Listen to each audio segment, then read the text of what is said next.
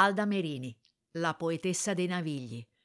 Era la tabaccheria dove si recava spesso ad acquistare le sigarette. Oggi, il 32 di via Magolfa, è diventato lo spazio Alda Merini, gestito dalla compagnia teatrale CETEC e affidata alla regia di Donatella Massimilla, assieme alla rete di associazioni chiamata Piccola Ape Furibonda.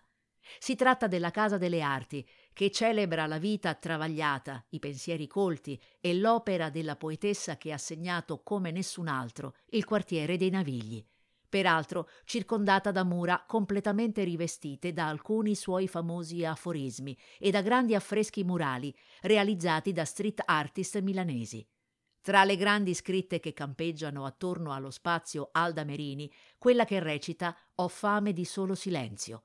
Ogni pomeriggio, lunedì escluso, è possibile assistere a reading e a concerti, ma anche prenotare una visita guidata e teatralizzata nella stanza di Alda, ricostruita con i mobili e gli oggetti più iconici, i gioielli, il rossetto, la macchina da scrivere, recuperati dall'appartamento in affitto dove aveva vissuto al 47 di Ripati Cinese e con il famoso Muro degli Angeli, la parete che faceva di spalla al letto e che lei aveva riempito di appunti, di scritti, di numeri di telefono e di caricature.